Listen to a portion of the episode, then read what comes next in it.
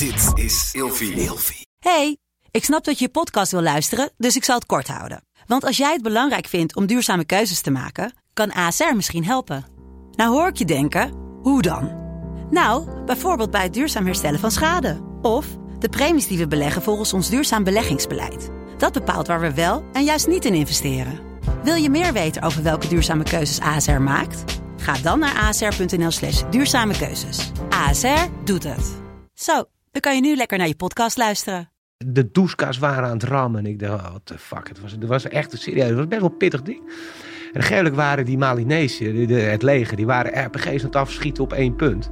En toen zeiden ze ook hè, over, de, komst van ja, wij schiet- schieten die RPG's af. En iedereen maximaal op dat punt gewoon blijven vuren, want daar zitten ze. Ja, dat was, was gewoon echt fucking immens.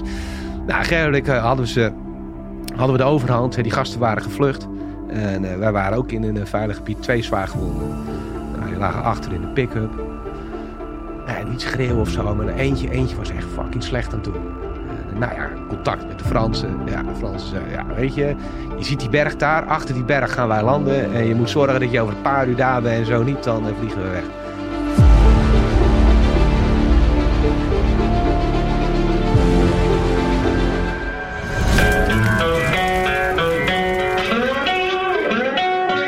Welkom bij een nieuwe aflevering van Scherpschutters. Heel erg tof dat jullie er allemaal weer bij zijn vandaag. Ik zit aan tafel met Erik Groenendijk. Top dat je er bent, man.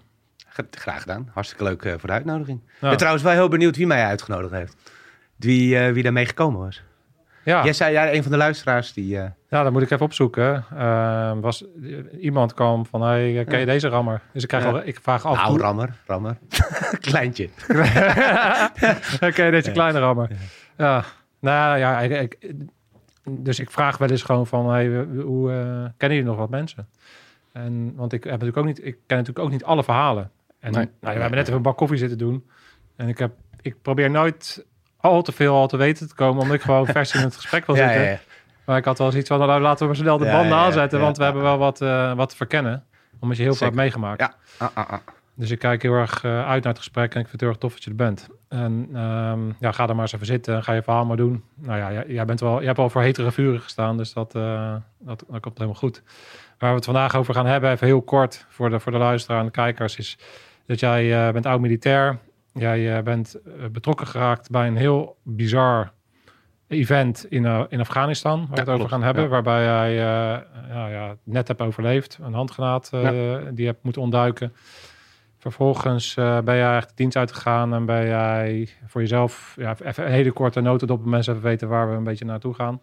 En nu zit jij in het trainen van honden en dan maak je allerlei avonturen mee in Afrika, in Nepal, waarop jij ja, eh, ja, bezig bent. En Is in een notendop. in een, he- hele grote notendop. Maar wat gaan we, jij gaat het allemaal zelf vertellen. Maar dan weten me- mensen een beetje waar, ze, ja, waar, eh, waar we het over gaan hebben.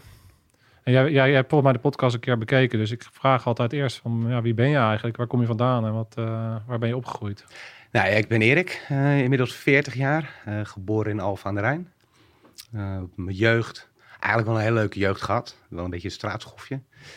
Gegeven kwam ik een, op een punt in mijn leven dat ik dacht van ja, jezus, wat, wil ik nu? Ik werkte in de bouw, ik was lasser. En, ja, is dit dan wat ik wil? Ging ik naar een, naar de banenbeurs en ik de landmacht staan. Toen dacht ik, ah ja, dat ga ik doen. En toen zei mijn vader, "Hey, je bent gek man, dat haal je toch niet. En mijn broer zei ook, "Joh, dat ga je toch niet halen. Ik denk, nou wacht maar. Dus me ingeschreven, eh, de AMO gedaan. Eh, bij binnenkomst stonden paps en, eh, en broer, die stonden te wachten. Toen zei ik, ik heb het gehaald hè. Eh, zo is het eigenlijk een beetje, een beetje gegaan. En toen uiteindelijk geplaatst bij eh, 112 Panzergenie. Ik wilde, wilde wel een gevechtsfunctie, maar ik wilde ook wel weer wat met mijn handjes doen. Nou, dat is een goede combi. Eh, ja, en eigenlijk een hele mooie tijd meegemaakt in Defensie. Leg eens uit wat dan uh, Panzergenie dan doet. Wat doe je dan met je handjes? Nou ja, je hebt natuurlijk een gevechtsfunctie, maar je hebt ook nog je, je neventaken. Hè? En, eh, een genist die doet ook bruggen bouwen, eh, hindernissen opwerpen of weghalen. Hè? En vooral ook het werken met explosieven. Eh, super tof, want het oud en nieuw, dat waren, waren mijn momenten. Hè? Lekker vuurwerk afsteken toen je klein was. nou ja, dat ga je dan met, eh, met echte dingen doen. Nee, dus het was eigenlijk hartstikke tof. Het was echt een, eh, de beste combi die ik maar kon hebben. Ja, als infanterist alleen maar voorwaarts stompen, dat, eh, ja, dat ligt niet zo in mij. Doe mij maar lekker, eh, lekker relaxed en dingetjes opwerpen en, en opblazen. Ja, dat is gewoon hartstikke tof. Ik kreeg gewoon betaald om... Ja, tuurlijk. Om Om een beetje te spelen met, met kneed en, en slagsnoeren en dingetjes. Ja, de toffe kan toch niet? Ja. Hey, eh, vertel eens wat over je dynamiek. Van, eh, want je zegt van, eh, eh, ik laat jullie jullie zeggen van, ik kan het niet. Je vader en je broer. Ja. Ben je de jongste? Of? Ik ben de jongste, ja. Ja, ja, ja. Ik heb één oudere broer. En eh, ja, dat kon een beetje straatschofje. Hè? Dus ik deed eigenlijk wat ik zelf een beetje wilde. School eh, deed ik wel, maar als ik er geen zin in had, deed ik het ook weer niet. Dus ik had niet eh, de juiste instelling. Dus ja, ja je zit dan... eh, Maar er is wel altijd een knop geweest. Hè? Als mensen zeiden van ja, je gaat het, eh ah, dat red je niet. Maar dan zal ik het wel bewijzen dat ik het wel kan. En dat is eigenlijk nog steeds zo in mijn leven. Ja. ja, dat is belangrijk om die knop te hebben, denk je. Eh, ja, ik vind van wel. Hè, Alleen andere mensen zeggen ook wel eens, ja, weet je, die, die wedstrijd mindset hoef je niet altijd te hebben. Hè? Je hoeft niet altijd de beste te zijn. Maar ja, ik vind van wel, hè? je moet maximaal uit jezelf halen. Dus ja, vandaar. Ja. Ja.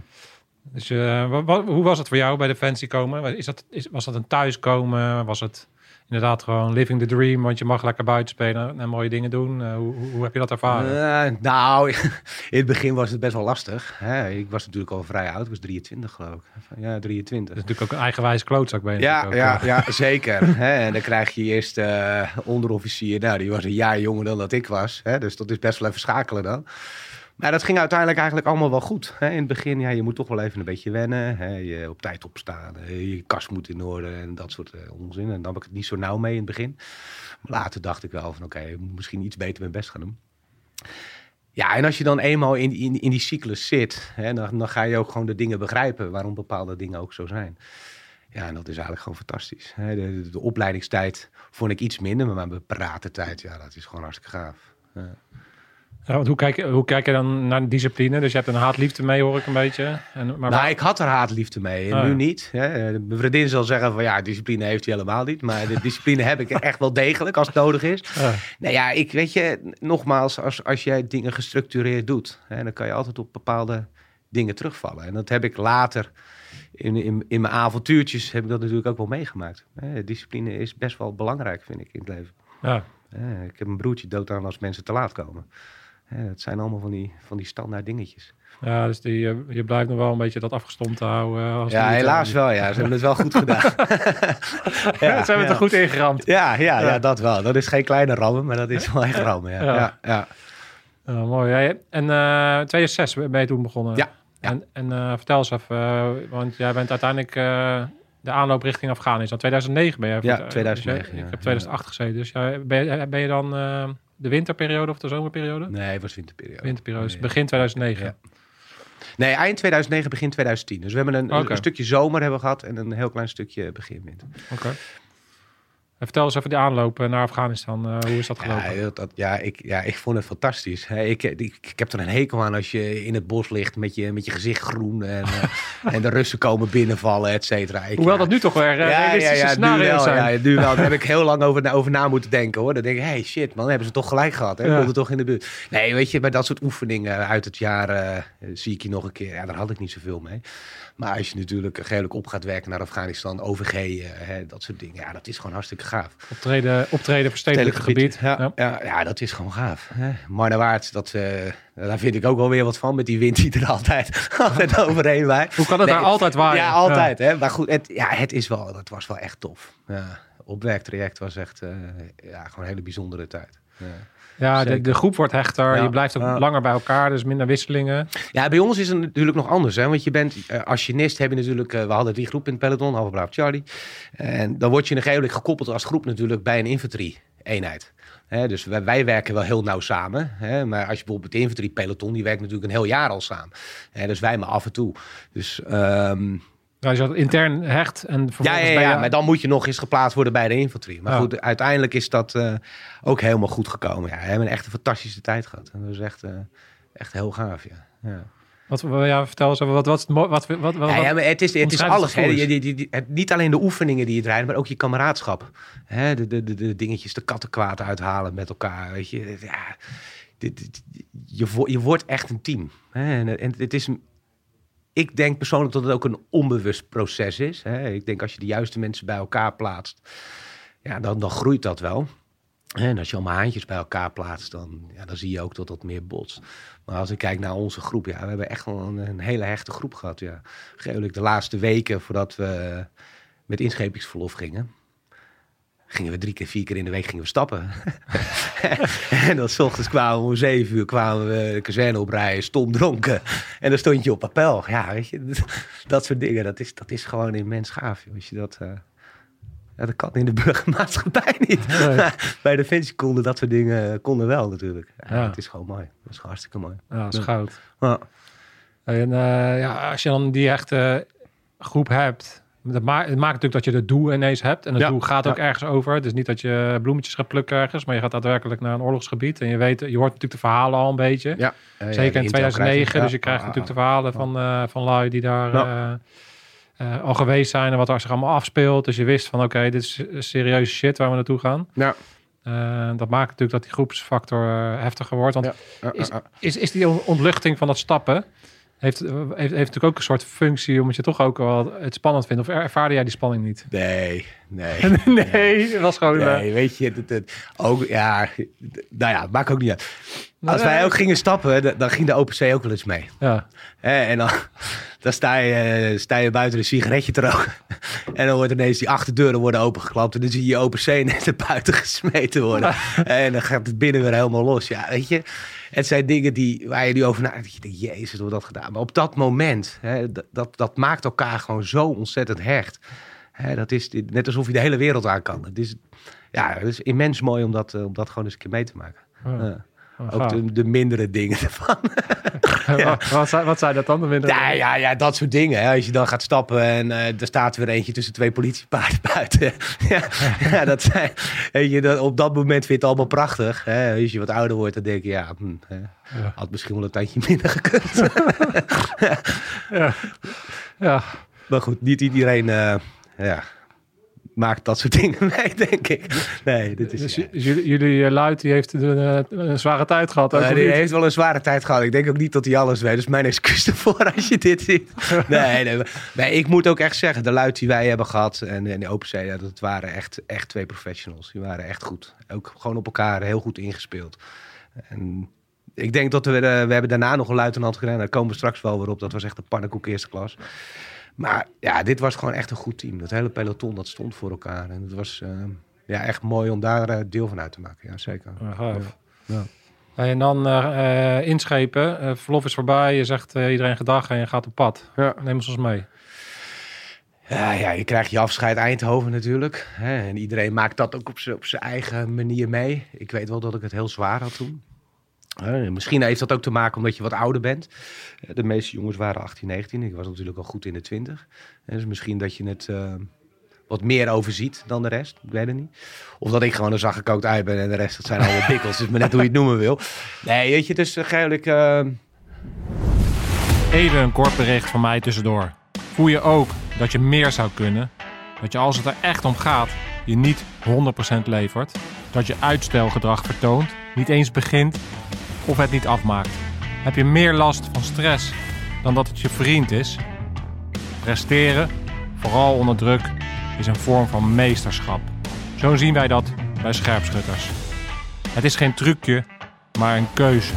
Wij hebben de meest complete gids gebouwd die er bestaat op het gebied van presteren onder druk. Gebaseerd op 50 jaar ervaring in de frontlinies. Toepasbaar voor iedereen. Check www.scherpschutters.online voor meer informatie. Nu snel weer terug naar de podcast. ga je, ga je vliegen, ga je naar Kandahar, richting Kandahar. Nou, dan kom je op Kandahar aan. En dan denk je, wat de fuck, waar ben ik nou beland, joh? Burger King, Starbucks. Wat de fuck is dit, joh? Lekker de PX-shop Ja, eh, leegkopen. dat, eh, eh, dat was een hele strip natuurlijk. En ik denk, nou, wat de fuck is dit, joh? Dat is helemaal niks, man. Ik hoop niet dat het... Maar goed, dan wordt dat wel redelijk goed gemaakt. Want wij vlogen door naar uh, Camp en eh Derenwood. En dat was een stukje kleiner en een eh, stukje minder luxe. Beetje Spartaans. Moet, eh, ja, ja, een beetje Spartaans. Maar goed, ja. Ik ben blij geweest dat we op, eh, op, op eh, Camp Hadrian zaten. Want die vond ik ook eh, vrij groot. Een beetje hetzelfde als nou ja, kleinere versie van. Lopen Ja, 105 zeker, zeker. Toen Ja. ik daar aankwam, liepen er 175 grootmajoors rond. En dan weet je al van ja, dan moet je dus weer. eh, Ver vandaan blijven. Ja, en onze staf zat natuurlijk ook op TK. Hè. Dus, eh, dus wij zaten op Hadrian. Dus dan heb je met je luid en je OPC te maken. Dat is fantastisch. ja, dan, kan je, dan kan je rammend voorwaarts. ja, zeker. Zeker, zeker, zeker, zeker. Ja. ja, dus we kwamen aan en ehm, we namen 111 over. Nou ja, die gasten kennen we natuurlijk ook allemaal. En eh, moesten we op QRF staan. En toen zei ze, ja, QRF, joh, er gebeurt helemaal niks. En eh, pff, kan je lekker, eh, lekker in je korte broekje lopen. En, dus we waren de hand over takeover aan het doen. En die jongens waren, niet, die waren net, net weg. De volgende dag stonden we op QRF en dat, dat scheiterlang ging alweer af. En toen dachten we, wat de fuck, waar zijn wij in beland, joh? Nou, toen hadden we eigenlijk de, al vrij snel, de tweede week, we de eerste suicide al te pakken. Wat in het centrum eh, zichzelf had laten ontploffen. Heel veel gewonden. En ik weet nog dat dat allemaal binnengebracht werd. Alle CLS'ers moesten naar de rol heen komen. Dus we werden wel echt gelijk even op scherp gezet de eerste twee weken. Nee, eh, we gingen eigenlijk naar buiten met de Fransen. Eh, er was een ID-strijk geweest, dus daar moesten we heen. En we zaten nog met een clubje van Luchtmobiel. En toen moesten we naar de, ik weet niet, de derde week geloof ik of zo, moesten we naar de Tantje-vallei. En uh, wilde die, die groepscommandant, die wilde ergens een, een overwatch gaan betrekken. En die nam ons daar niet in mee, omdat hoefde niet gesearched te worden en weet ik veel wat. En nou, mijn groepscommandant die vond daar wel wat van. Nou, Geolik, wat denk je? Heel kaboom, het ID-strijk op, uh, op de bak. Dus ja, onze eerste weken waren wel vrij pittig, ja, moet ik zeggen. Ja, ja. Ja, dus dan uh, geen, geen rustig inkomen. Nee, nee, nee, had, nee zeker niet. Nee. Ik, had, ik had ook wel het idee, ik weet niet of, of jij, wat jij daarvan vindt, dat op een bepaald moment toch de OMF, dus de, de tegen, tegenstanders, wel door hadden dat er een cyclus in zat. En dat ze ook wel door hadden dat aan het begin, dat tijdens die overlap, dat we toch wel kwetsbaar waren. Want er gebeurde toch wel vaker. Want wij hebben toen, ik zat ook in het begin, hadden wij, hebben we natuurlijk ook Dennis uh, toen uh, van UM verloren mm -hmm. en die andere jongen. Um,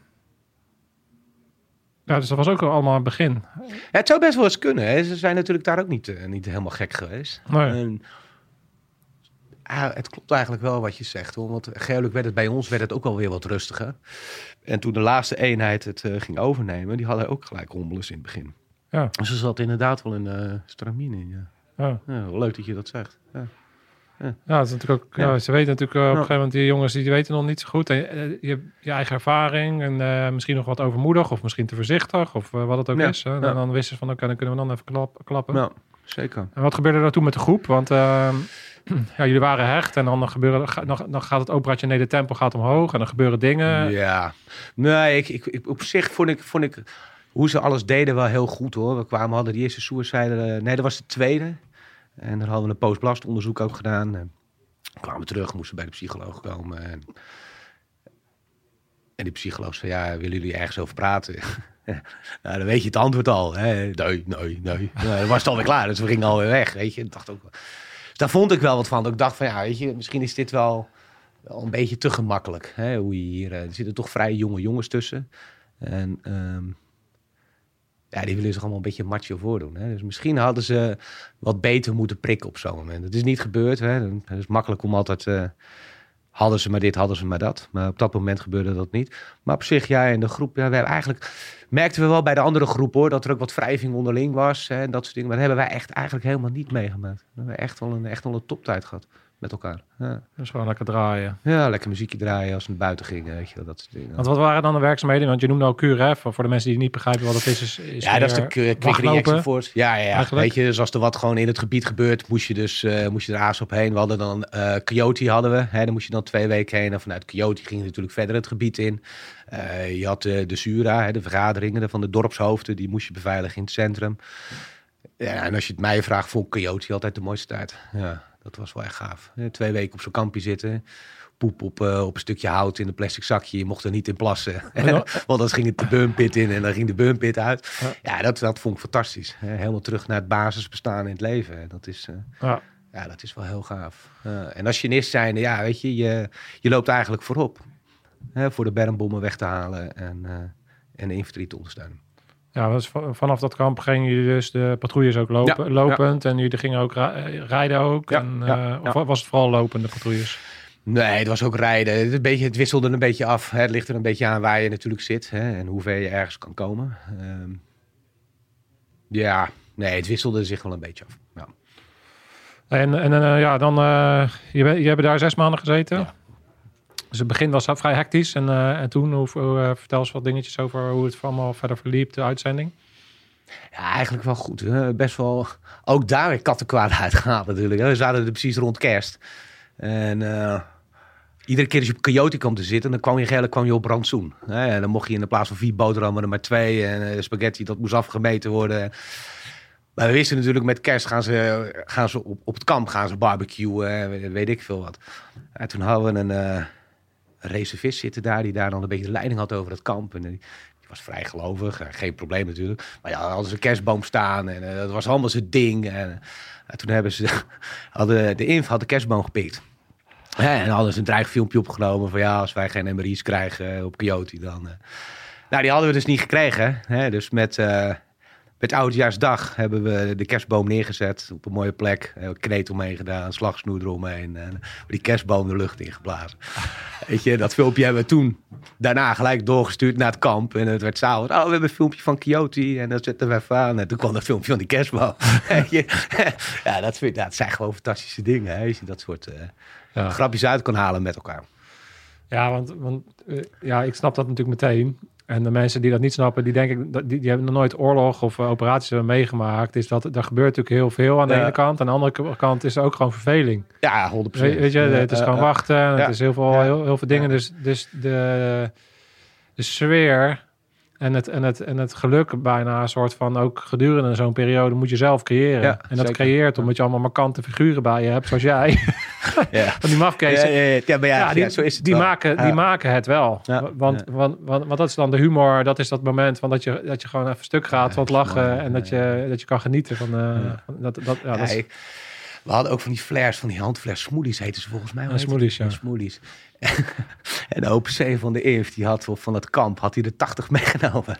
Dus toen wij met oudjaarsavond, stond iedereen rondom dat kamp. En al die smoothies gingen de lucht in. Nou, die Afghanen wisten niet wat ze meemaakten. dat was heel bizar. We hebben een betere oud en nieuw gehad dan op het kamp. Ja. Want de EOD had allerlei toffe dingen gedaan. Nee, het was, weet je, als je dat soort dingen ook kan doen met elkaar, dat, dat, dat houdt de sfeer ook goed. ja. Dus dat is een, ja, fantastisch. Ja. En, En ook, was ook wel een mooi verhaal. Gaat de groepscommandant niet leuk vinden, maar de rest wel. Ah ja, oren dicht. Eh, dat was, eh, Giel Belen was bij ons in het gebied en die moesten we, moesten we rondleiden. En, eh, bij Geo gingen we naar de schietbaan toe. En mijn groepscommandant zei, ja, je moet, ik, ik moet pissen, jongen. Ik zeg, nou, eh, pak die fles en pis gewoon in die fles, weet je wel. Ah, nee, ik zeg, doe nou, ga gewoon in die fles pissen en komt allemaal goed. Dus hij zit in die fles te pissen en ik trap keihard op de rem. Dus hij zat helemaal op de pis. En achterin lagen ze helemaal dubbel. En toen moesten we uitstijgen om met Giel Belen dingen te doen. Ja, dat wilde die niet. Dus we hebben nu een foto met Giel Belen, met iedereen behalve de groepscommandant. en dat vindt hij nu nog steeds zuur. en ik vind het fantastisch. ik vind het echt fantastisch. En we zijn één keer dit jaar gaan we, zijn we nog bij elkaar met de groep. En dan hebben we het ook over dit verhaal. Ja, dat is gewoon prachtig. Dat hij daar gewoon met, met een broek vol pis zit. Ja, weet je, dat geeft ook wel aan hoe de sfeer was hè, bij ons in de groep. Dat je dat soort dingen Ja, ook bij je groepscommandant kon doen. ja. Ja, dus je, mooi. je, had, eh, je, je had die nacht had jij de hondenwacht. Eh, ja, die had ik altijd. van. Die had je altijd, ja. ja, ja. Prima. Ja, mooi man. Ja, mooi. Ja, super gaaf. Hey, en, en operationeel, want jij bent, je bent natuurlijk niet voor niks. Ehm, heb je momenten gehad dat je beslissingen hebt genomen? Want je, eh, ik heb dat al vaker benadrukt in de podcast ook. Terwijl we vaak machinisten aan tafel hebben gehad hier. Is, ik heb er altijd bewondering voor gehad. Precies wat je al zei, je gaat voorop. Mhm. En het is niet alleen maar dat je natuurlijk de dingen sweept omdat je zelf doorheen wil komen, maar de hele, Ja. de hele club Ja, ja, ja. is verantwoordelijk van jou in- op, op jouw inschatting. Dus het kan zomaar zijn dat jij wat mist en dat iemand anders daarna ergens optrapt. En dat, ja, daar moet je wel mee kunnen leven. Dus jij moet continu beslissingen nemen. ja, zeker. Hoe, hoe, hoe ging jij daarmee om? Nee, ik heb het gelukkig niet zoveel hoeven doen. Eh, dus het waren andere jongens. Ja, ik, ik moet zeggen, het viel... Qua IED's viel het gelukkig bij ons wel mee. Het waren echt, echt de standaard gebieden waar we wisten van... oké, weet je, daar moet je gewoon goed je ding doen. Oké. IED heel bijvoorbeeld. Eh, dus ja, dat, het, het viel gelukkig mee. Heb je wel dingen gevonden en hebben jullie dingen Ja, de groep heeft wel dingen gevonden, ja. Weet Ja. je? Maar het, is- het is niet zo extreem als dat je, als je denkt natuurlijk van... Ah, we gaan naar Afghanistan en, eh, nou, dan krijg je... Ja, je moet opletten op gele kennetjes en eh, goed opletten op markers. En, nou, dan kom Als je, je- godvergeven in Afghanistan aan en je ziet iedereen met gele kennetjes Ja, lopen met de palmolie. En eh, je ziet overal van de boeren zie je allemaal doekjes in de, in de tak hangen om, het, om de akker af te schermen, weet je wel. Van dit is mijn grens. Dus we hadden echt zoiets wat de fuck we hier doen, weet je. Misschien moest het lesprogramma een reken even Ja, iets, ja, iets bijschaven. Ja, weet je, en ja. ja, weet je, in het begin ben je, ben je natuurlijk heel gespannen. Maar ja, dat, dat, dat, ook gewoon wel weg. Je, je, je gaat ook een beetje vertrouwen op, je- op je kunnen. En Ja. ja, gelukkig gaat het ook een beetje go with the flow. Hè. Dus dat is misschien ook wel het gevaarlijkste op zo'n moment. Maar ja, dingen gaan wel zoals ze gaan. Ja. Helaas. ja, soms lopen de dingen heel anders dan je denkt. Ja, ja ook dat. Ook dat. Ja. En dat heb jij natuurlijk ook meegemaakt. Ja, ja, helaas wel, ja. ja. En als je dit dan allemaal zo zit te vertellen, hè, hoe hecht je groep was en eh, hoe je hem dan afsluit, dat is dan wel eh, behoorlijk zuur, hè? Ja, dat klopt. Ja, want jullie zitten, jullie zitten in het eind van de uitzending. Ja, Eigenlijk, eh, je voelt eh, de billen van, de warme billen van Mama Lou, die voel je al Ja. bijna. eh, je, je hoort Kreta al eh, meerdere keren voorbij komen en, eh, en bier drinken en dat soort dingen. Ja, ja daar heb je het natuurlijk ook over, hè, als het einde nabij is. ja. Ja, en dan moesten we de laatste keer, laatste keer Coyote draaien. Hè, dan had iedereen ook zin in, oh, lekker, lekker weg van het kamp, geen gezeik en lekker je ding doen. En ja, dat, volgens mij, ja, de ene, de, de, de, de, de hand over takeover was eigenlijk al bezig hè, op, op eh, Hadrian en wij zaten daar nog. Dus de, nieuw, de hand over takeover, voor de mensen die het niet begrijpen, de nieuwe eenheden. Nieuwe al- eenheden, ja, en ja, die ja, ga je dan eigenlijk samen ga je, ga je patrouilles doen. Dus die waren al eh, in het gebied. Ja. En ehm geelijk op een avond, hè, dat, dat hoorden we allemaal later pas. Hè, maar op een avond was, eh was Ad Milsom, die liep met een, eh, met een collega van ons uit de groep vanuit zijn wacht naar, eh, naar, de, naar de golftent, hè, waar de genie sliep. En die zag onder de softtop van de infanterie zag hij een eh, handgranaat liggen onder het linker voorwiel. Nou, hij was eh, explosieve verkenner, mineur opgeleid. Nou, dan weet je één ding, BMW. Hè? Blijf, blijf eraf, markeer en waarschuw. Hij heeft die handgranaat heeft hij opgepakt, is naar binnen toe gelopen. Joh, ik heb deze gevonden onder je, onder je softtop en eh, lag zo verstopt. Nou, er is eigenlijk geen, geen rugbaarheid aangegeven, hè, want je wil natuurlijk niet de laatste dagen dat de hele toko op zijn kop staat. Dus nou, iedereen heeft zijn ding gedaan. De volgende dag stond ik op wacht en eh Ad Milson was, een fanatiek sportertje. En dan wilde hij altijd bij iPod lenen en muziekje luisteren. En, eh, dus ik stond op wacht en hij kwam naar me toe. Hij zegt, joh, eh, kan ik even je iPodje lenen? En kan ik even muziek luisteren. Zegt, ja prima, lig in de boesmars, moet je even pakken. Dus hij kwam een gegeven terug. Hij zegt, joh, eerder kan hem niet vinden. En ja, misschien moet je even helpen zoeken straks. Nou ja, prima. Moet je even wachten tot de wacht afgelopen is, kwartiertje of zo. Ik zeg, lopen we er samen heen. Eh, dus eigenlijk, nou, wacht klaar. We lopen samen naar de boesmaster. Ik doe de achterdeur open. Ik stap naar binnen, zet mijn wapen links neer. Ik loop naar, eh, eigenlijk naar de chauffeursplek. Ik, ik was bestuurder van de, van de Boema. Dus ik kijk in mijn bakje bovenop, zag ik hem hier liggen. Ik denk, nou, weet je, die zal onder mijn stoel gevallen zijn of zo. Dus ik ga op mijn knieën zitten en Appie stond eh, links achter mij. Dus eigenlijk op het moment dat ik onder mijn stoel wil kijken, begon hij ineens te schreeuwen. Erik, ren, Erik, ren. Dus eigenlijk op dat moment ben ik opgestaan, naar de achterdeur gerend. En zonder eigenlijk te beseffen wa- wa- waarom ik wat dingen aan doen ben. Maar je, doet het gewoon. Je hoorde wel een bepaalde angst in stem. En toen ik bij de achterdeur stond, eh, om eigenlijk net het, het één stap had ik al beneden staan. Dus ik stond een beetje, een beetje rechts gedraaid, eh, de boem heen. Ontplofte er een handgranaat. Eh, door de druk werd ik eigenlijk naar buiten geblazen. Ehm, dus ik niet, niet buiten Westen geweest of zoiets dergelijks. Maar wel echt helemaal verdwaasd wat de fuck is dit, weet je wel. Kwamen eh, een paar jongens van de infanterie kwamen erbij. Joh, eh, wat is er gebeurd? Ja, poeh, ja weet niet. En wat ontploft. En eh, de rook kwam uit de boema. Eh Appie schreeuwde dat iedereen weg moest bij de boema. En uh, nou, gegeven ben ik teruggelopen naar de, naar de golftent. Toen ben ik naar de, naar naar de CLS gelopen. Die heeft mijn rug gekeken. Nou, die was knalrood van de, van de blas. Dus dat werd, eh, dat werd gekoeld. Nou ja, dus redelijk is natuurlijk contact opgenomen met, eh, met het kamp. Hè. Dus er kwam een eh, eenheid naar boven toe. De EOD moest erbij komen. En eh, de Kamar moest erbij komen. Moest natuurlijk onderzoek gedaan worden. Gegeven nou ja, mijn rug werd steeds slechter. Mijn nek heel stijf. En, dus ik naar beneden toe samen met, met Ad Milsom.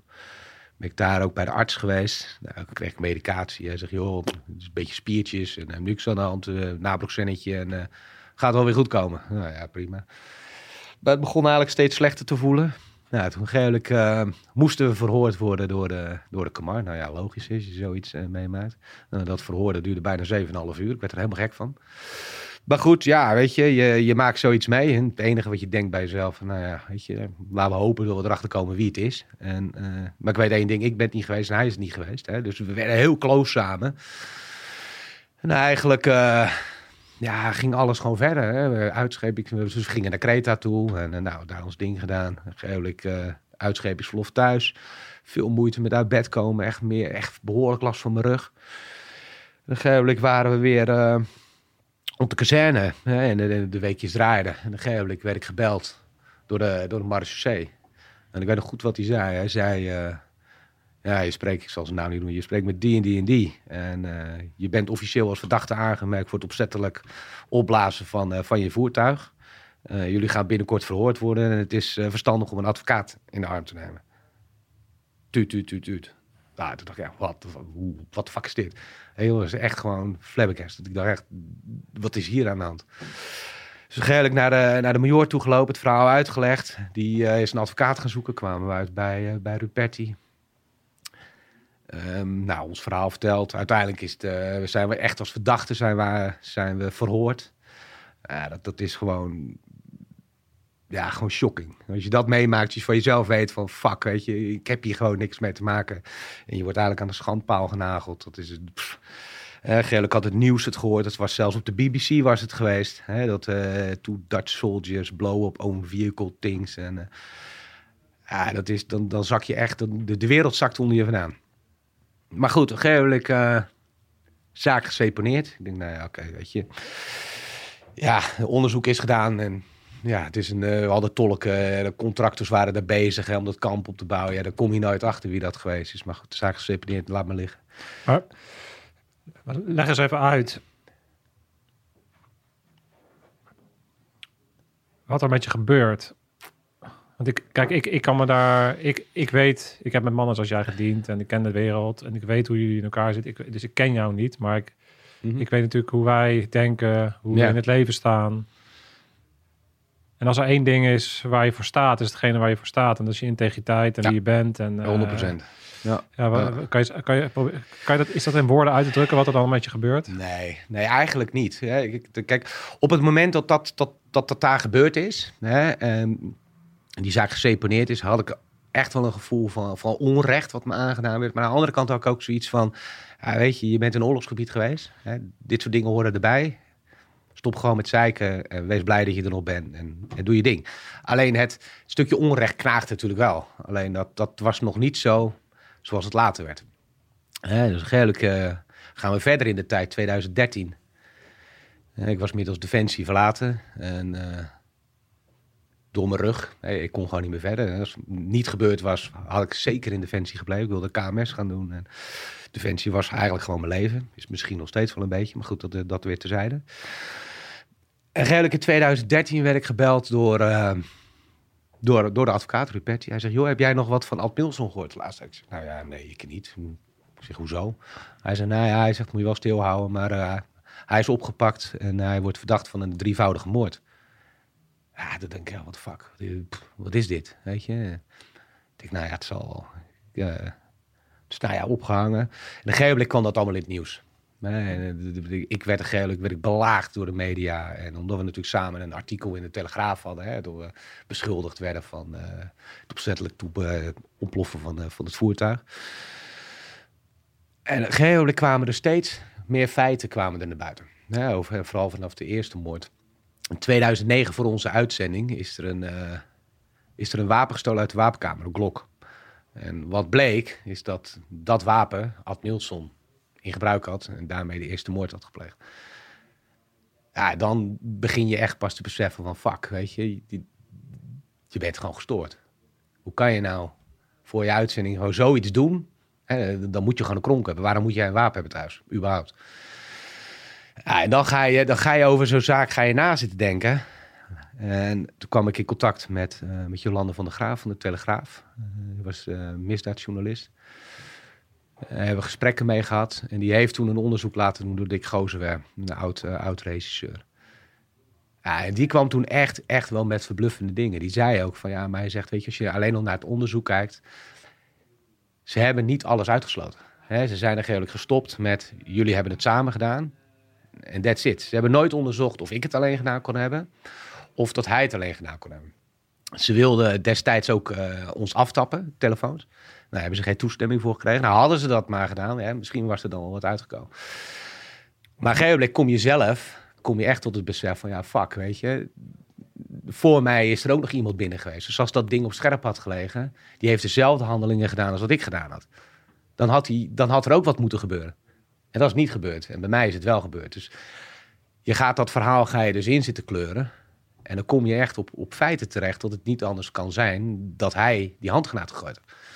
Nou, op zo'n moment als je daarachter komt dat, hè, dat je zoveel vertrouwen in iemand had. Hè, en met het verhaal dat je eigenlijk gewoon een uitzending draait die gewoon fantastisch is met elkaar. Hè, en dat er geen, geen, geen narigheid onderling is geweest, helemaal niet.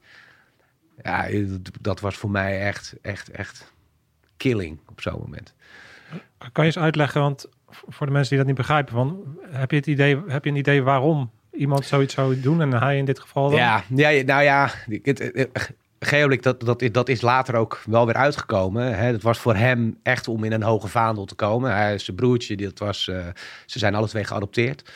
Uh, zijn broertje had heel veel uh, problemen in de drugsscene en zwaar verslaafd. En, dus Ab was eigenlijk de enige hè, militair en op uitzending. En, dus die wilde ook aan zijn vader laten zien van kijk eens, ik heb het wel gemaakt. En, dus met de gedachte om mij op zo'n moment te gaan redden en een rood erekoord te krijgen, hè, dus dan sta je in het teken van de belangstelling, um, heeft, hij, heeft hij dit gedaan.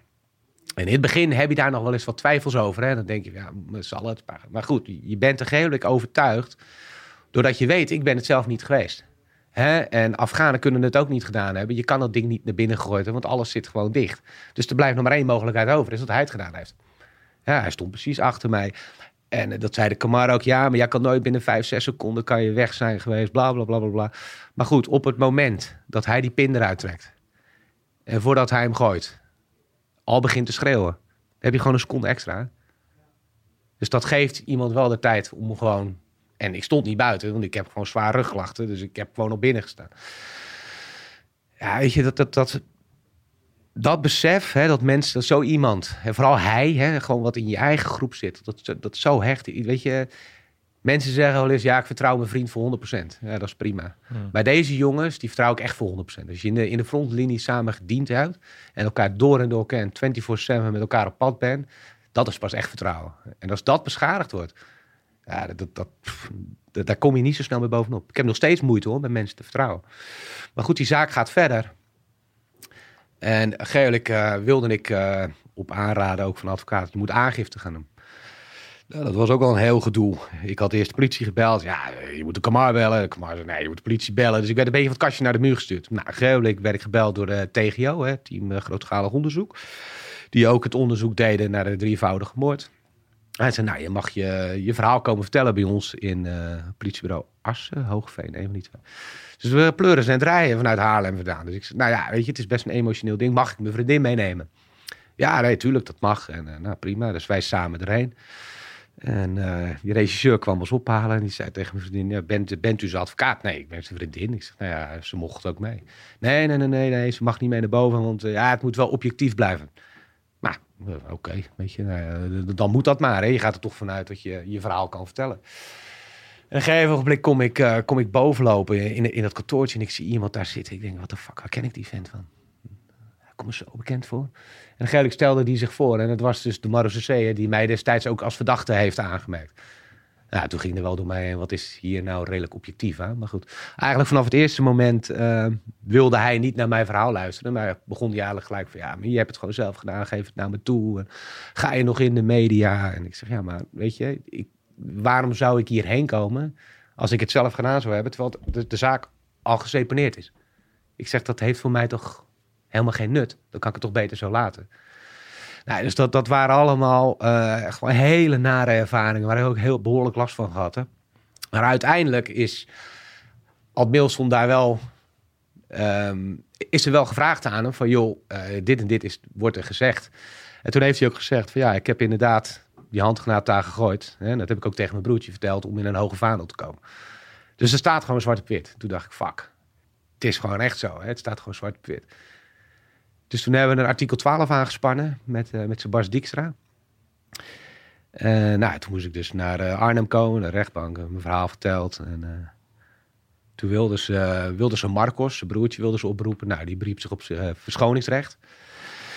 En Ad Milson moest ook verhoord gaan worden. Dus die hebben ze ook gevraagd of naar de rechtbank wilde komen. Nou, die wilde niet. En ja, daar is de kous mee af, eigenlijk. Maar goed, voor mij is het wel... Ik, heb- ten eerste, ik heb er alles aan gedaan, hè, van A tot Z. Ik, ik kan niet meer. En er staat gewoon een bekentenis, staat er zwart op wit. Ja, dat is voor mij... eh, dat geeft wel een beetje genoegdoening. Het geeft nog steeds niet het, het eergevoel wat je vanuit Defensie wil hebben. Het stukje respect van... Dat, hoeft, dat is ook niet in geld uit te drukken. Hè. Mensen denken wel eens, ja, het, het, gaat mij niet om geld. Het gaat er gewoon om van eer. Je hebt, je hebt gewoon gelijk gehad. Eh, jij hebt er niks mee te maken. Basta. Dan is voor mij nou klaar. Nou, ja, dat heb ik niet gekregen. En dat eh, zal ik ook niet gaan krijgen. Mits hij eh, een beetje vroeging krijgt. En eh, toch eens een keer naar buiten komt met het, met het stuk. Maar dat, zal hij niet gaan doen waarschijnlijk.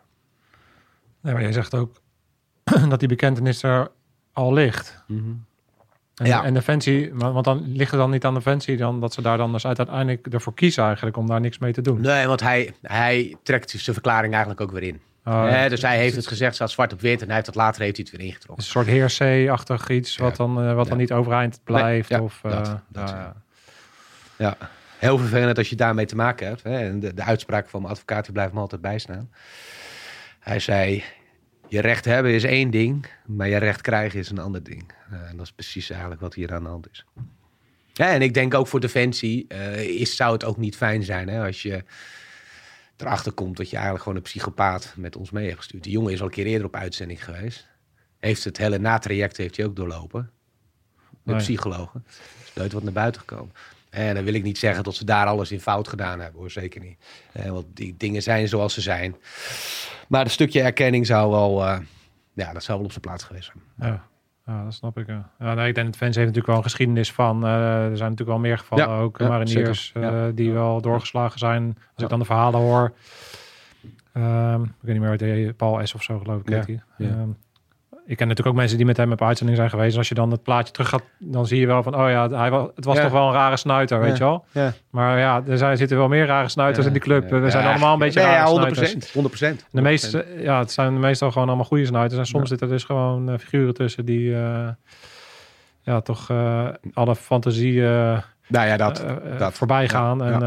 En, en, want hier over deze jongens zijn ook, eh, is ook voor mij een docu Oh. gemaakt of zo. Hè? Ja, er is een eh, ja, documentaire De Moordbroers. En dan wordt, eh, worden ze, eigenlijk is dat vanaf het moment, eh, hebben ze afluisterapparatuur geplaatst. En dat zou ook met de zittingen zijn. En eigenlijk is die documentaire ook stopgezet. Maar hij is nog wel terug te zien. Hey, en ehm, vertel eens even, want ja, ik kan me voorstellen, je hebt natuurlijk een moment, eh, jij, jij bent, jij, bent natuurlijk iemand die een soort van ook wel dat we allemaal weer wegvuift en een beetje je ding doet en, eh, en, ja. en maar weer doorgaat, hè, Dus, Ja. als ik je een beetje inschat. Dus dat heb jij waarschijnlijk ook gedaan. Eh, vertel ons even over dat proces. Oké, die dingen, op een gegeven moment moet je weer door. Jij, jij, jij, jij hebt hetzelfde wat je hebt van, denk ik, als ik jou inschat, van oké, weet je, ik heb, die, ik heb ergens die knop. Dus als iemand zegt, dat kan ik niet, dan ga ik het doen. En ik, ik heb wel ergens die knop dat ik aanga en dat ik de dingen ga doen. En dan, eh, en dan fix ik het ook gewoon. Ik kan me voorstellen dat die knop ook ergens in werking is gezet. En dat je hebt gezegd, oké, ik, ga, ik ga ergens weer verder. Ja, ja, 100 procent. Geelijk, dat, dat, dat zei ik net al. Het was voor mij, ik heb alles gedaan, juridisch gezien, wat ik heb kunnen doen. Hè, terwijl heel veel mensen in mijn omgeving al zeiden, Erik, stop ermee. Je, je gaat niks bereiken. Dan heb ik altijd gezegd van, ja, maar ik moet, ik moet tot zet gaan. Als ik dat afgesloten heb, kan ik mezelf gewoon in de spiegel blijven aankijken. Hè, ik heb er alles aan gedaan. Oké, het heeft niet het gewenste resultaat, maar ja, het is zoals het is nu. En ja, op zo'n moment kan je verder. Als ik weet, en dat zal nu ook zo zijn, als er nu eh, zich een mogelijkheid aandient, dan grijp ik hem met beide handen vast en dan ga ik er weer voor. Alleen tot zover ja, is, is er niks. Dus kan ik ook niks. Ja, dan kan je eh, zielig in een hoekje gaan zitten, maar je schiet er niks mee op. Helemaal niks. Heb ik ook wel gehad, hè, die periode. Laten we dat Tuurlijk, voorstellen. ja. Het is echt niet zo dat ik eh, een dag daarna hup de knop omgezet heb en eh, lekker weer voorwaarts ging. Nee, zeker niet. Het heeft echt, echt een hele lange tijd geduurd. En dat komt, En ik merk nog steeds, hè, dat wat ik al zei, hè, het, het vertrouwen in de mensheid. Ben je, ik vertrouw mezelf en en that's it. ja, maar goed, je gaat ergens weer op je pad. En dan komen er vast wel ook weer mensen op je pad... waarop je toch weer een stukje vertrouwen krijgt. Kan je Ja. eens wat vertellen over, de, over die fase? Nou ja, geelijk, die tijd is geweest, kom je terug op uitzending al, of bent weer bij je, bij je eenheid bezig. Eh, nou ja, je, mijn rug speelt gewoon te part, chronische rugklachten. Dus defensie is eigenlijk gewoon geen, eh, geen optie meer. Dus toen ging ik eh, in de burgermaatschappij kijken. Toen zag ik eigenlijk een vacature staan. Explosieve speurhondengeleider op Schiphol. Ja, dat is vet man. En toch nog iets met explosieven. Ik, ik ga dat doen. Ik gesolliciteerd, aangenomen. En eigenlijk dat ook het werken met dieren, dat geeft ook heel veel genoegdoening. Hè? Dus in die, in die fase waar ik ook in zat, hè, met, in, toen zat ik al in de burgermaatschappij, hè, toen die moorden kwamen en weet ik wat. Heeft het werken met honden mij heel veel genoegdoening gegeven. Heeft het ook iets met vertrouwen te maken? Ja, zeker 100%. 100%. Hè, het, zijn, het zijn allemaal onbewuste processen geweest hè, die zich hebben afgespeeld. Waar ik nu over nadenk. Want ik denk van fuck, weet je. Dat heeft me gewoon zo goed geholpen. Hoe was het geweest als ik dat niet had gedaan? Hoe had ik er dan nu bij gezeten? Misschien had ik ook wel in de dwangbuis gezeten. You never know. maar, maar dit is voor mij echt wel een, een, ja, echt een, een, een goed medicijn geweest. Ja, ja zeker. Maar goed, daar, dan kom je dus in, uh, op Schiphol te werken. Met een hond. En dan moet je met je hond om een pallet heen lopen. En ja, dan ben je eigenlijk op zoek naar explosieven. Dat lijkt heel spannend. Heel veel mensen denken ook, het is heel spannend, alleen je vindt nooit wat. Dus er is helemaal geen reet aan eigenlijk. alleen het werken met honden is, is gewoon gaaf. Maar ja, daarnaast uh, deed ik wel vuurwerkklusjes, hè, verdoofmiddenklusjes. Ja, daar, daar vind je wel wat van. Maar gegeven moment zeven dagen in de week werken, 14 uur per dag. Hè, en uh, eigenlijk nooit thuis. Dus mijn vriendin, nou, ja, wat wil je nou? Je bent nooit thuis. En nou, dat is ook wel weer zo. Nou, oké, okay, ik ga wel weer wat anders zoeken. Toen uh, zag ik asbestinspecteur. Ik dacht, nou, dat is cool, dat ga ik doen. nou, dat was uiteindelijk ook een opleiding gedaan. En uh, nou, dat ging eigenlijk wel goed. Een pittige opleiding trouwens ook. Ik wist niet dat asbest zo lastig was, maar goed, dat, was het wel. en uh, nou, dus ik ging dat doen. Half tien uh, ging ik vaak weg en twee uur was ik thuis. En ik fuck, zo, die, die kan ik wel oud mee worden. En heerlijk werd ik gebeld. Toen zei iemand, ja, wil je niet voor jezelf beginnen? Ik zei, nou ja, ja, waarin? Ja, met honden. Ik denk, hm, dat klinkt toch wel weer tof om dat natuurlijk weer te gaan doen. Toen zei mijn vriendin ook, ja, weet je, dat is gewoon een kans. Pak die gewoon aan. Dus ja, die heb ik eigenlijk aangepakt. Het was in uh, 2017, eigen bedrijf opgezet. En uh, ja, ging gewoon mijn dingetje doen. Hè, klusje hier, gelukkig alle evenementen gedaan in België. Rock werd, uh, werd de boutique, uh, Tomorrowland. Uh, stonden we daar met explosieve spullen om hartstikke tof te zijn. En met de federale politie. Ik vond er allemaal wel wat van. Maar goed, ja, je deed het maar leverde geld op. Dus fantastisch. Ja. een tripje naar Kenia gemaakt. Ging ik wat Kenianen training geven met het werken met explosieven, met speurhonden en IED's. En, Oh, wel tof. Ik denk, nou ja, weet je, dat is, dat is wel mooi. En redelijk kwamen mijn schoonouders en die zeiden, joh, eer, we hebben met, uh, met mensen hebben we gezeten. En uh, ja, die hebben ook een schoonzoon en uh, die, is, die zit heel erg in het wildlife en heel veel meegemaakt. Wat is wildlife? Ja, antistroperij. Hè, dus de, de, de, dieren die vermoord worden daar. En ze zeiden, ja, jullie moeten echt eens een keer samen gaan zitten. En ik had echt zoiets, ja, helemaal geen zin in, joh. Ik ben lekker hiermee bezig. Ik heb mijn kids en ik vind het wel goed. Ja, toen dacht ik eigenlijk, nou ja, weet je, misschien heeft hij wel een hond nodig. Hey, ja, je weet me niet. is toch business? Ja, ja, ik denk, ja, je moet toch ergens uh, geld vandaan gaan halen. dus gelijk uh, afgesproken met hem. En hij woont echt de straat achter mij. Dus nou ja, dus ik had zijn vrouw gesproken. Ja, kom maar langs, Rory, wil je zien? En uh, nou, prima. Dus we gingen zitten. Biertje? Ja, biertje. En we hadden eigenlijk gelijk, wat veteranen ook gewoon samen hebben, gelijk, gelijk die klik. He, dus ik ging de eerste avond daar stom, stom dronken naar huis. en we hadden eigenlijk het plan gevat van, uh, ja, we gaan honden inzetten in Mali. He, en die honden moeten explosieven kunnen ruiken, omdat ze daar ook met eidies te maken hebben. En uh, de olifanten worden daar gestroopt, dus die honden moeten ook op je voor zitten. Nou, prima, gaan we doen. En dat was volgens mij in uh, volgens mij april, mei of zo. En in juli ging ik samen met hem voor het eerst naar, naar Mali.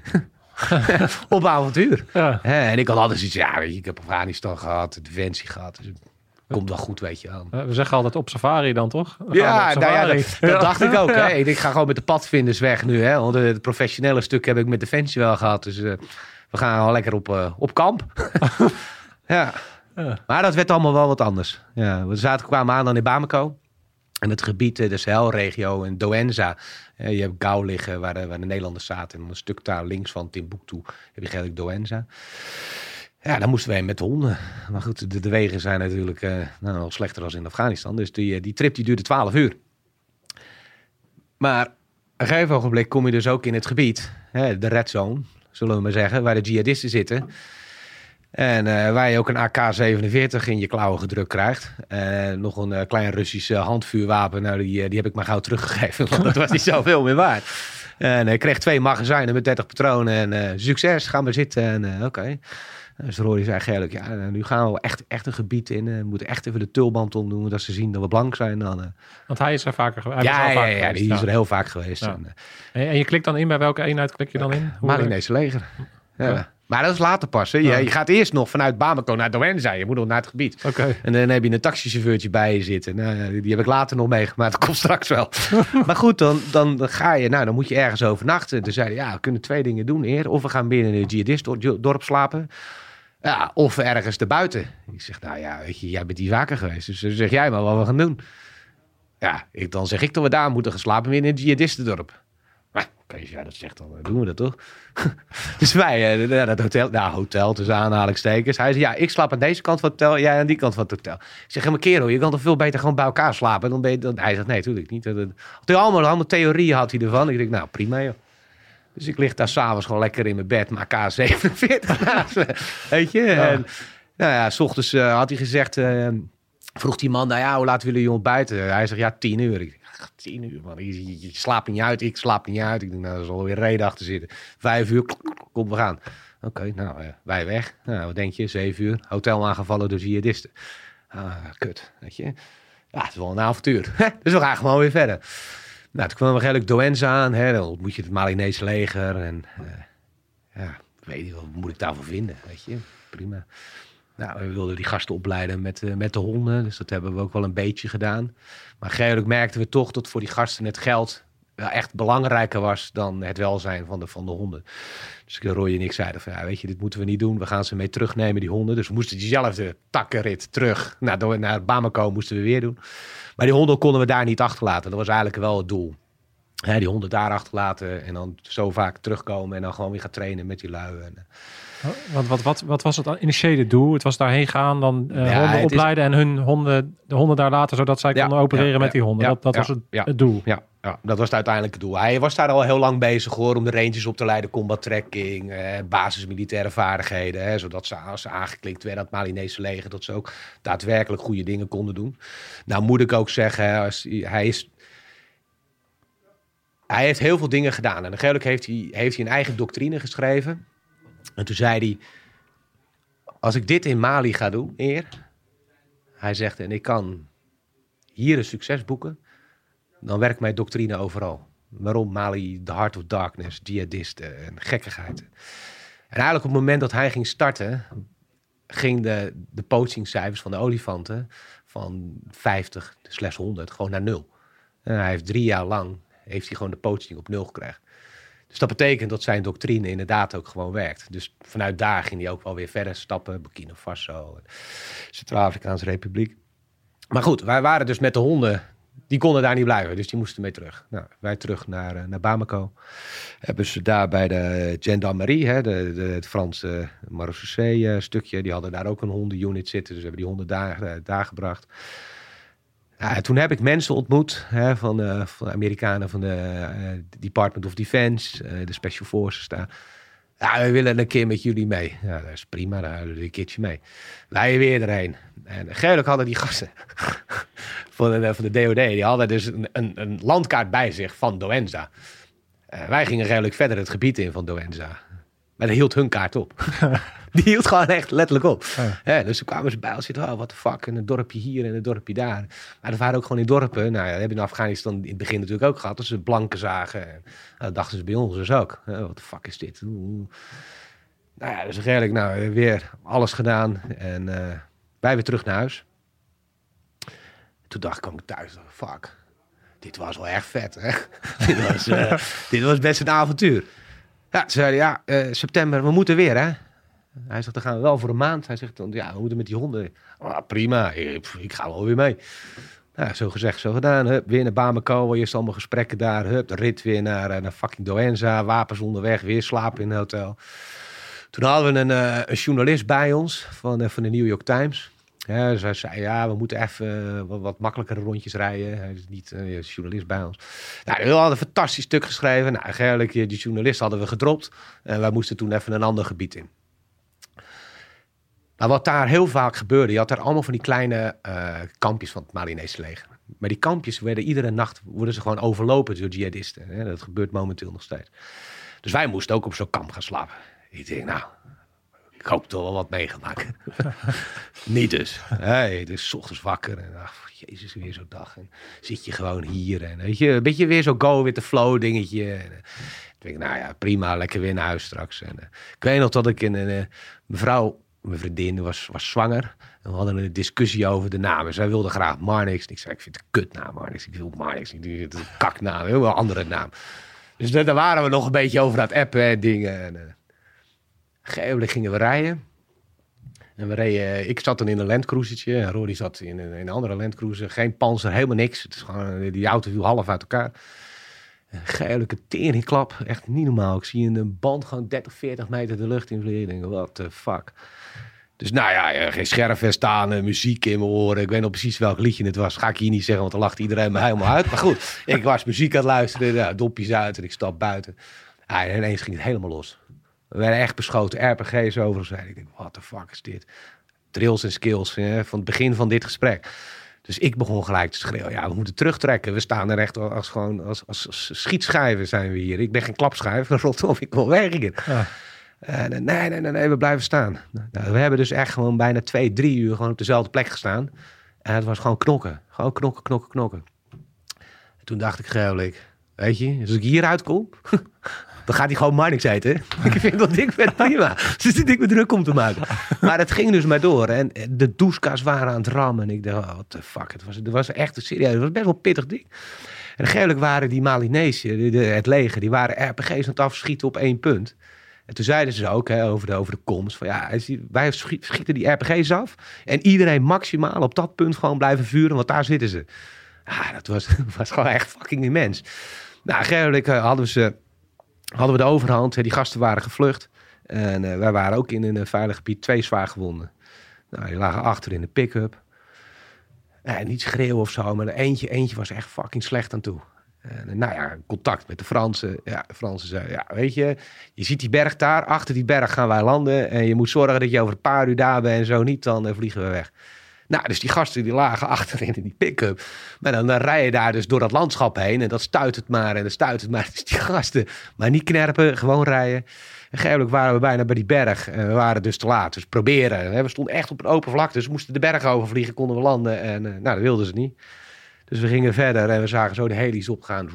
En die gingen gewoon weg. Dus het heeft 24 uur geduurd voordat die gasten er redelijk in een, uh, in een ziekenhuis lagen. Ja, en dan kom je Gelukkig een beetje een relatief veilig gebied. Nog niet helemaal, nog steeds in de redzone. Uh, Rory en ik, nou ja, die, lusten er alle twee heen. Dus hij zegt, uh, ga jij maar eens even bier halen tegen die taxichauffeur. dus die ging bier halen en die kwam die terug met halve liters. Maar het, het was daar 40 graden of zo. Dus het was gewoon heet. Het was gewoon net thee. Dus ik had er eentje op. Ik was trouwens open. dus ik denk, nee, ik hoef niet meer. Nou, zijn we, die volgende dag zijn we teruggereden naar, uh, naar Bamako. een week later vlogen we weg. Nou, toen zat ik thuis. Toen dacht ik, aan de ene kant is het wel hartstikke mooi, maar ja, weet je. Het is toch ook wel een beetje, een beetje gek, hè, wat we hier, wat we hier aan doen zijn. Ja. Maar goed, ondertussen, weet je, was ik wel, eh, voor, voordat we in die hinderlaag terechtkwamen, was ik eigenlijk voor het eerst echt geconfronteerd met een, met een gestroopt dier, een olifant. En ik weet nog dat ik met mijn metaaldetector daar stond. En ik heb je de foto laten zien. Hè. Er, lagen, er lagen zes dode olifanten bij die een. Eh, allemaal was een stuk van de hoofd was er afgehaakt. Dus de rest van het lichaam lag daar nog. En ik weet nog dat ik daar stond en dat ik dacht... Uh, dit, dat deed mij zoveel, dat ik echt... Ik moest bijna huilen gewoon. Dat ik dacht van, wat de fuck is dit? Dus die scheidschinezen, die laten dit gewoon voor de fucking twee slagtanden. Waar heb je het over? Het is niet, niet normaal dat je dit, dit op deze manier doet. Dus toen dacht ik, oké, weet je, dat gaat mij gewoon mijn nieuwe doel worden. Ik ben al een onwijze dierenvriend. En eh, met alles wat ik heb meegemaakt, ja, weet je, je kan daar... Ik vind, je moet gewoon iets gaan doen. Als je iets kan doen daarin, ga dan ook wel doen. En dan kunnen we allemaal zeggen, ja, het is druppel op de groeiende plaat. Ja, dat is zo. Maar het is in ieder geval iets. We kunnen ook met z'n allen zeggen van, hey, fuck it, we doen het niet. Sterft alles uit en dan... Nou ja, zo gezegd, zo gedaan thuis. En uh, eer, nieuw project, Centraal-Afrikaanse Republiek. Wow, oké, prima. Dus de Afrikaanse Republiek. de honden hadden we geelijk Mali, daar hadden we besloten, dat gaat er niet worden. Hup, we gaan de honden invliegen in de Centraal-Afrikaanse Republiek. Nooit wel gehoord. Ik een beetje googelen, burgeroorlog. Ik heb gewoon dingen, best wel sikke dingen daar. Hè, dat ze elkaar aan het opeten waren. En, nou ja, het zal wel. Dus uh, nou, naar Centraal-Afrikaanse Republiek, daar in, uh, in Bangui, hoofdstad. Ja, ook in een hotelletje, geen wapen. Nou, oké, prima. Eigenlijk vlogen we door naar Bayanga. Dan kom je gewoon midden in de jungle terecht. En de rust en die mensen chill. Ik denk, fuck. Dit is, echt het einde. En ik zat eigenlijk, zaten s'avonds aan de beach en dan kwamen zo de olifanten in je tuin kwamen voorbij lopen. En de apen. Ik dacht, kerel. Dit, dit, is voor mij gewoon echt een paradijs, weet je. Dit is gewoon fantastisch. Ja, daar hebben we echt ook wel echt mooie, mooie acties gedaan ook. Ook eentje met het, ze hebben daar dan het Wereld Natuurfonds, hè, daar, daar kwam het eigenlijk vandaan. Hadden we rangers opgeleid, een, eh, een de doc-unit hebben we opgeleid. En eh, heel veel successen geboekt met huiszoekingen en eh, vehicle checkpoints opgericht. En toen gingen we een, eh, een operatie doen met het, eh, met het leger van Centraal-Afrikaanse Republiek.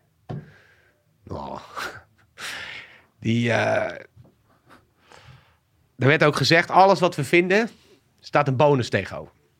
Hè, dus wapen vinden, eh, krijg je zoveel, munitie zoveel, eh, gestroopte dieren zoveel. eh.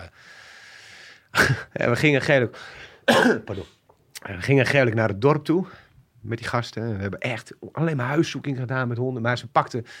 Ik denk, we gaan de, een hele straat, allemaal van die hutjes, weet je wel. Ik, nou, we gaan ieder hutje gaan we doen of zo. Oh. Nee hoor, die gasten wisten precies wie we moesten hebben. Oh.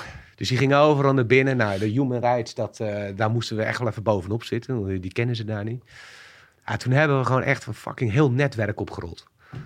Een heel netwerk. En toen zagen we ook gelijk dat dat ook weer naar beneden ging. Ja, dat was gewoon fantastisch. Maar goed, toen in, eh, was dat bezig. En toen kwam eigenlijk het nieuwe project, Burkina Faso. Ja, we hadden Mali draaien, Centraal-Afrikaanse Republiek. En eh, Burkina Faso kwam er dan aan. Eh Cameroen had ik dan tussendoor al een keer een paar dagen een uitstapje in gehad. Centraal-Afrikaanse Republiek is dan ook een triangel. ehm, de jungle. Centraal-Afrikaanse Republiek, eh, Congo, Brazzaville en eh Cameroen. Hè. Dat is een beetje het triangel waar je in de jungle eh, je dan bevindt. En in de jungle slapen had trouwens, dat had ik nog nooit gedaan. Jij misschien wel, maar ik, ik nog niet. Dus ik lag daar lekker in mijn hangmatje. Ik kan je straks filmpjes laten zien. Er kwam in één keer gewoon een fucking zilver, zilveren gorilla voorbij. Ah, dat was... Ik scheet in mijn broek op zo'n moment. Maar achteraf is het gewoon fucking tof. En ik heb hem ook gewoon op camera staan. En dat waren immens mooie dingen. Als je dat meemaakt. Hè? Je was in een riviertje. En dus je gaat weer terug naar het basisbestaan van het leven. Maar ja, toen kwam Burkina Faso. En ehm, Rory die, eh, die, die ging naar Burkina Faso met twee, eh, met twee Spaanse journalisten. Die zouden een documentaire maken over, eh, over zijn organisatie voor, voor Discovery. En moment was het plan tot ze even buiten het kamp zouden zijn, hè, om dat ook even te filmen.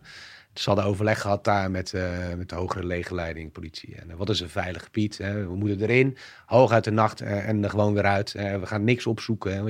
het is nergens voor nodig. En ze hadden een plan, nee, dit is veilig. en dan gaan we daarheen, filmen en weer terug. En, nou, en eigenlijk gingen ze rijden. En op 7, 8 kilometer van het kamp kwamen ze een gigantische hinderlaag terecht.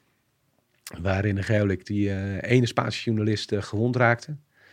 Ehm, dus er werd eigenlijk geschreeuwd ook tot ze die eigenlijk moesten achterlaten om de rest in veiligheid te brengen. Nou, dat wilde Rory niet. Die zei, fuck it, ik blijf er gewoon bij. En dat gaan we fixen. En Georg, in de chaos is alles een beetje uit elkaar gegaan. En heeft hij samen met die twee Spaanse journalisten, alle zijn ze alleen achtergebleven. Dus uiteindelijk zijn ze, zijn ze meegenomen door de jihadisten en zijn ze alle drie geëxecuteerd. Dus dat was, ehm, ja, dat was voor mij echt, echt, echt gewoon een keiharde shock. Dat was, die, die man, dat was, dat zei ik in het begin van het gesprek ook. Je- ik kwam bij hem en we deden een drankje samen. Nou, ik was trouwens open en je had gelijk die, die, die, die, die klik.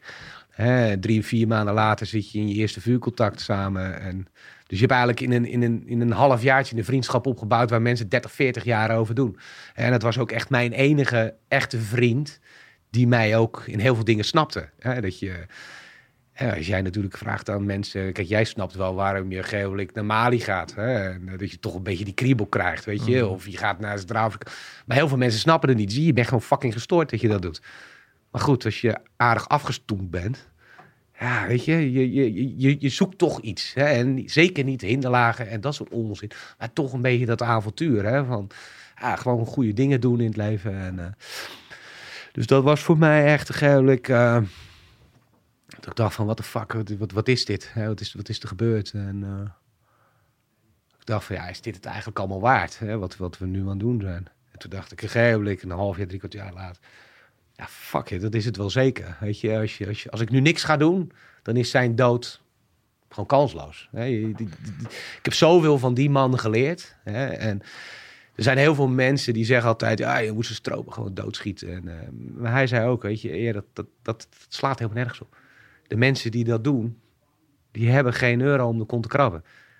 Dus als jij in zo'n dorp leeft en je bent alleen maar met drinken en eten bezig. En dan komt iemand aan, ja, je krijgt 200 dollar als je dat en dat doet. Tuurlijk gaan ze dat doen.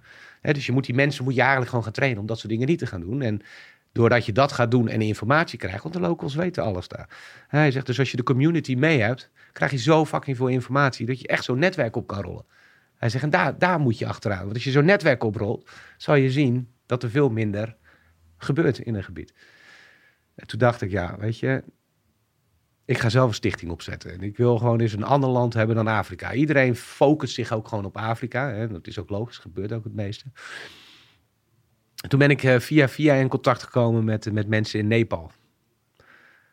Ja, weer gesprek. Eh, heel leuk, eh, ja. Ik zeg, nou, weet je wat? Ik vind het hartstikke leuk om elkaar over de app en telefoon te spreken. Ik kom wel naar je toe en dan gaan we gewoon het gesprek aan. Ik wil je in je ogen kijken en als het goed voelt, dan, dan gaan we dingen doen samen. Een collegaatje meegenomen, wij erheen.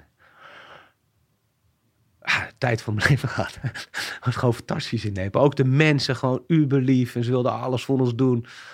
En nou ja, kwamen eraan en de- de gelijk kregen een, een Gurkha biertje. Nou, dat was 7,5% Dus ik sloeg gelijk al naar mijn kop. Dus ik denk, dat moet ik al sowieso niet meer drinken. Maar het was echt gewoon een mooie tijd, weet je. En denk, ja, als je dan ziet wat daar allemaal leeft. Hè, tijgers, neushoorn, olifant, pangolin, rode panda. En alles wordt daar op grote schaal gestroopt. Hè. Vooral omdat je ook dicht bij China zit. India ligt eronder. Hè, dus je hebt een hele grote doorvoerhaven vanuit India via Nepal. Kunnen we hier honden opzetten? Ja, 100%. We kunnen hier honden opzetten. Moeten we dat gaan doen? Ja, 1000%. We gaan honden opzetten hier. Zo gezegd, zo gedaan. Gelukkig hadden we nog eh, één dagje gingen we de echte toeristen uithangen. Hè? Het, safari-tochtje. Ja, ja. En eh, ja, die gasten hebben we gigantisch in de zij genomen. Ja, er leven allemaal tijgers. En, eh, we zagen helemaal geen tijger. Er zaten alleen maar... kut. Ja, een, een vogel. Ja, no wildlife. Weet je? Dus we zaten de hele tijd. Dus die gasten werden hoe langer hoe bozer. Dat was onwijs komisch. Toen nog gelijk zagen we op 100 meter een tijger oversteken op de weg. Dus wij erheen. En toen zei hij, uh, Gerlijk liep hij de, de bosjes in. Ik dacht altijd, een tijger, weet je, die, die, die, die zie je wel. Hè, met, met die kleuren. En, maar hij zat er gelijk 15 meter in de bosjes. Je zag gewoon helemaal niks. Dus die gozer zegt, ja, zullen we kijken of we voor hem kunnen komen? Ja, ja waarom niet? Weet je, auto uit, hup, bos in. En geen ogenblik. Het, het enige wapen wat ik had was een bamboestokje. Dus ik zei tegen hem, wat de fuck moet ik hiermee? Ja, als die tijger komt, dan sla je maar op zijn hoofd en dan moet je hopen dat hij weggaat. Ja, oké, fuck it, hè. we gaan ons ding doen. Ja. En dan ga ik lopen, lopen, lopen en allemaal varen. Dus ik denk, what the fuck? Dus ik zo meteen weer voel me teken, wat ben ik nou weer aan het doen? En dan ga ik lopen. En toen ik zei die gozer, hij moet stil zijn. En toen hoorden we die tijger lopen, maar het was zo fucking dicht bebost. We zagen helemaal niks, maar je hoorde wel... What the fuck? Dus ik zat echt zo, oké, ik weet nou niet of ik dit nou heel tof vind, maar we zijn in ieder geval in de buurt. Ja, toen zijn we geprobeerd om aan de voorkant te komen. Dat is niet gelukt. Maar toen hebben we eigenlijk hebben we een uur gelopen in de, in de fucking jungle. Dat was gewoon immens gaaf. Een luipaard gezien. Weet je, je ziet dan heel veel dingen. Ja, teruggekomen. Gewoon weer op het kampje nou, een mooie beleving. We hebben weer een avontuurtje meegemaakt. En, uh, en eigenlijk het plan gevat, we gaan starten. En we gaan het uh, Nepalese leger gaan we opleiden met, uh, met honden. Nou, gelukkig kwam ik met, met de kolonel daar uh, in gesprek. En toen zei hij, ja, wat is je verleden? Nou, vertelt Defensie. En hij zegt, ja, hij zegt, ja, het is wel leuk, die honden, maar hoe moeten we dat inzetten dan? Ik zeg, nou ja, je kan toch wel iets... Als je een zoeking gaat doen, dan kan je toch wel een hond inzetten? Hij zegt, ja, maar dat doen we nooit. Ja. Dus de vraag kwam gelijk, ja, hoe doe je een checkpoint oprichten? Hoe doe je een uh, village search? En ik nou, weet je, dan gaan we dat hele pakket doen. Het is onontgonnen gebied daar. Ja, ja, ja. Weet je, dus het is wel onwijs tof dat het niet alleen bij de honden blijft. Hè? Dus dat je daaromheen ook gewoon nog heel veel andere aspecten gaat doen. Dus ja, dat, dat plan staat nu. Hè? En um, ondertussen, India begint ook steeds meer uh, te trekken. Nog een land in Zuid-Amerika waar ik nu mee bezig ben. Dus ja, het begint eigenlijk wel uh, goede vorm aan te nemen. Ja. Ja. Nou, dus je, de, de purpose die je gevonden hebt, die drijft je ja. voorwaarts. Ja. ja. En je gaat er vrij snel overheen. Maar hoe, uh, Hoe zit je er dan eh, bij? Eh, Je beste maatje, ra- op dat Oh, moment raak je, raak je kwijt. En heb je genoeg tijd genomen om daarbij stil te staan? Of heb je meer zoiets? Nee, ik eh, heb er nog steeds heel veel moeite mee. ja. Daarom wals... Het is niet lang geleden nog. Dus Nee, het is bijna twee jaar. Het is Twee jaar. eh, 27 april geweest uit mijn hoofd. 28 april, twee jaar geleden. Nou ja, anderhalf jaar geleden. Nee, dat, dat, nee. Het is, ik, ik wals er altijd overheen, omdat het, het, raakt me gewoon nog, steeds iedere dag. Ehm, ja, en vooral omdat je ook echt een, echt een, een maatje hebt gevonden.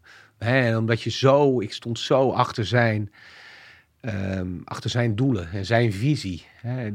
Het, is allemaal zo makkelijk om te zeggen, ja, schiet me dood. Schiet, weet je, het zo, zo werkt het gewoon niet. En als je kijkt naar heel veel organisaties, hè, zonder om daar echt namen van te noemen. Maar als jij bijvoorbeeld 1000 euro. 1000 euro schenkt aan een eh, gigantisch groot goed doel, weet je wel, voor, eh, voor het behoud van 950 euro gaat naar marketing en, en bureaucratische dingetjes. En de rest gaat naar het operationele gedeelte. Wat heeft Rory altijd gezegd? Iedere euro die ik naar binnen haal, die gaat naar het operationele veld. En dat heeft hij ook gedaan. Dat heeft ook heel veel problemen veroorzaakt. hè. Dat was iedere keer moest je maar achter geld aan en geld aan. Maar het is wel waar ik voor sta. Weet je, je kan wel een, een, een stichting zijn die zich helemaal richt op de marketing en weet ik veel wat. En dat je heel veel mensen in Nederland kan betalen. Maar wat nou als je al dat geld nou eens gaat steken in de mensen die je, die je daar hebt lopen? Die het werk doen. Die het werk doen. Hè? Dus dat je de lokale bevolking daar ook bij gaat betrekken. En die mensen ook eens een centje gaat geven. En dan kan je veel sneller tot het gewenste resultaat komen dan hetgeen wat de andere partijen doen. Ja, dus het is ook voor Maar jou... nou was ik weer over hè? Ja, ja, maar ik, ik, ik, ik, zie je tactiek al een beetje, maar niet uit. Ik snap het wel. ik, ik heb een beetje wat in mijn keel. Hey, hey, je, je walst daar overheen, maar ook omdat het natuurlijk voor jou belangrijk is om ook om door te gaan, omdat je dan in de geest van en je dat gevoel hebt. Ja, van, 100 eh, ja, ja, ja. Dat zei je. Ik heb de eerste echt, het eerste half jaar, jaar echt, echt heel veel moeite gehad hoor. Echt serieus dat ik eh, eh, heel ja, verdrietig huilen. En- Maar ja, geelijk, en daar gaan we weer hè, over dat knopje. Geelijk moet je, je, je moet verder gaan. Hè, natuurlijk sta ik er wel heel vaak sta ik er bij stil. Maar ja, weet je, het enige wat ik nu kan doen is, is zijn gedachten goed voort gaan zetten. Hè, en dat is het enige wat ik, wat ik er nu voor mezelf aan kan doen. En iedere dag mm, ja, bij de pakken neergezitten heeft ook niet zo, eh, zoveel meerwaarde. Nee. Helaas. Was dat maar zo? Als dat genoegdoening zou geven, had ik het ook gedaan. Maar dat, dat geeft geen genoegdoening. Ja, weet je, laten we eerlijk zijn.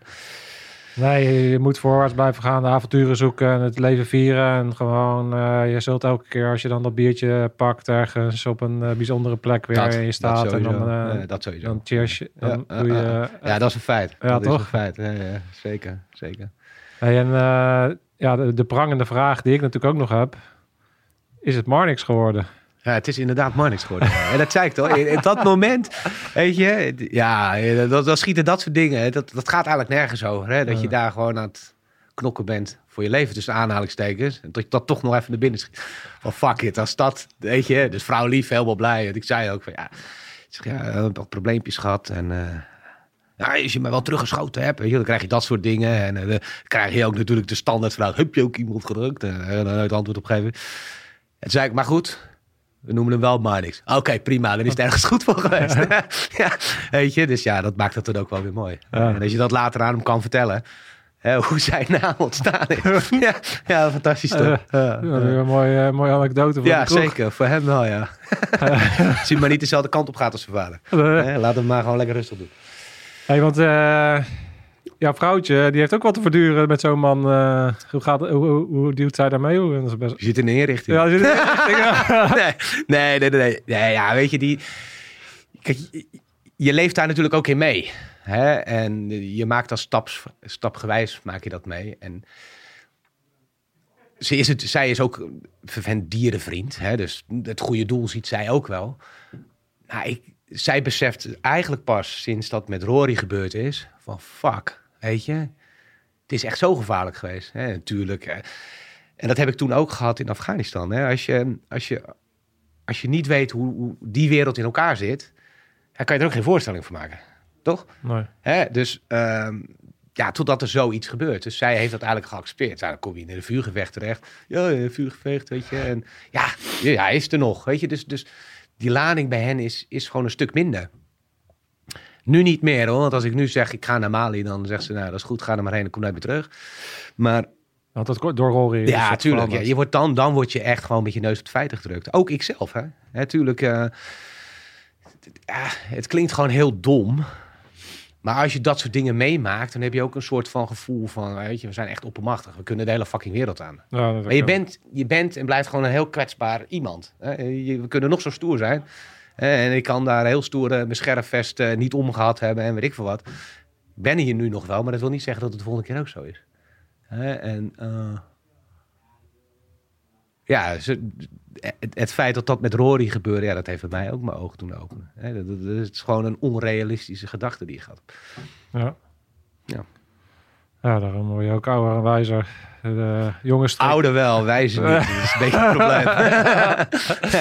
nee, weet je, dit, dit, dit zijn dingen, ja, weet je, als je, als je eenmaal een stap zet in, in, in de conservation of in het wildlife leven. En ik, ik, ik denk ook, eh, als jij echt geconfronteerd wordt met, met, met zo'n dier. Hè, en, je, en je merkt ook als je met de mensen daar spreekt, tot het, hetgeen met je verleden, wat je geleerd hebt, dat je daar echt van meerwaarde bent, ja, dan wil je je daarvan inzetten. Ja, dan vallen, Het die, gaat automatisch. dan vallen die dingen gewoon Ja, samen. Ja, zeker. zeker. Ja. Dus dit, Ja. is, dit is voor jou jouw ding. Zie, zie je jezelf eh, met Marnix en je meisje eh, die kant op gaan? Of is het een... Ah, is Nederland wel jouw, jouw homebase? nou, Heb je dat ook ik, nodig? Ik moet, ik moet wel heel eerlijk zeggen dat Nederland ook Nederland wel een beetje zat aan het worden ben. Met al Mm. het gezeur en het, en het gezanik. Ja. Maar of je dan echt naar, naar Afrika moet vertrekken of zo. Nepal zou ik dan op zich nog wel willen doen.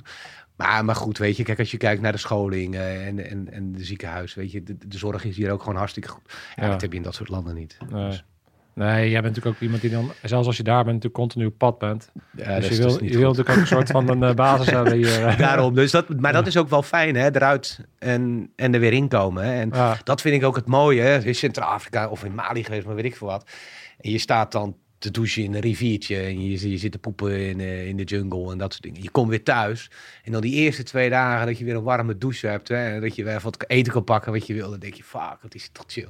En daarna is het ook weer gewoon normaal. Maar dat, dat ene moment, weet je, dat, dat tastbare moment dat je denkt, fuck, gewoon warm water man, dat is lekker. Ja. Gewoon een shampoootje, weet je wel. ja. De Ja. luxe die je dan... eh, Ja, je voelt dat is wel dat je leeft. Je voelt, je voelt de dingen die voor iedereen normaal worden, voel je elke keer weer opnieuw. En waardeer je dat Ja, ook elke keer zeker. weer opnieuw als je terugkomt. En eh, ja, dat, dat maakt de, de ups en de downs en eh, alles. eh, Ja, zeker, Je, leeft, je Ja, ja, leeft het ja. leven gewoon meer Ja. natuurlijk.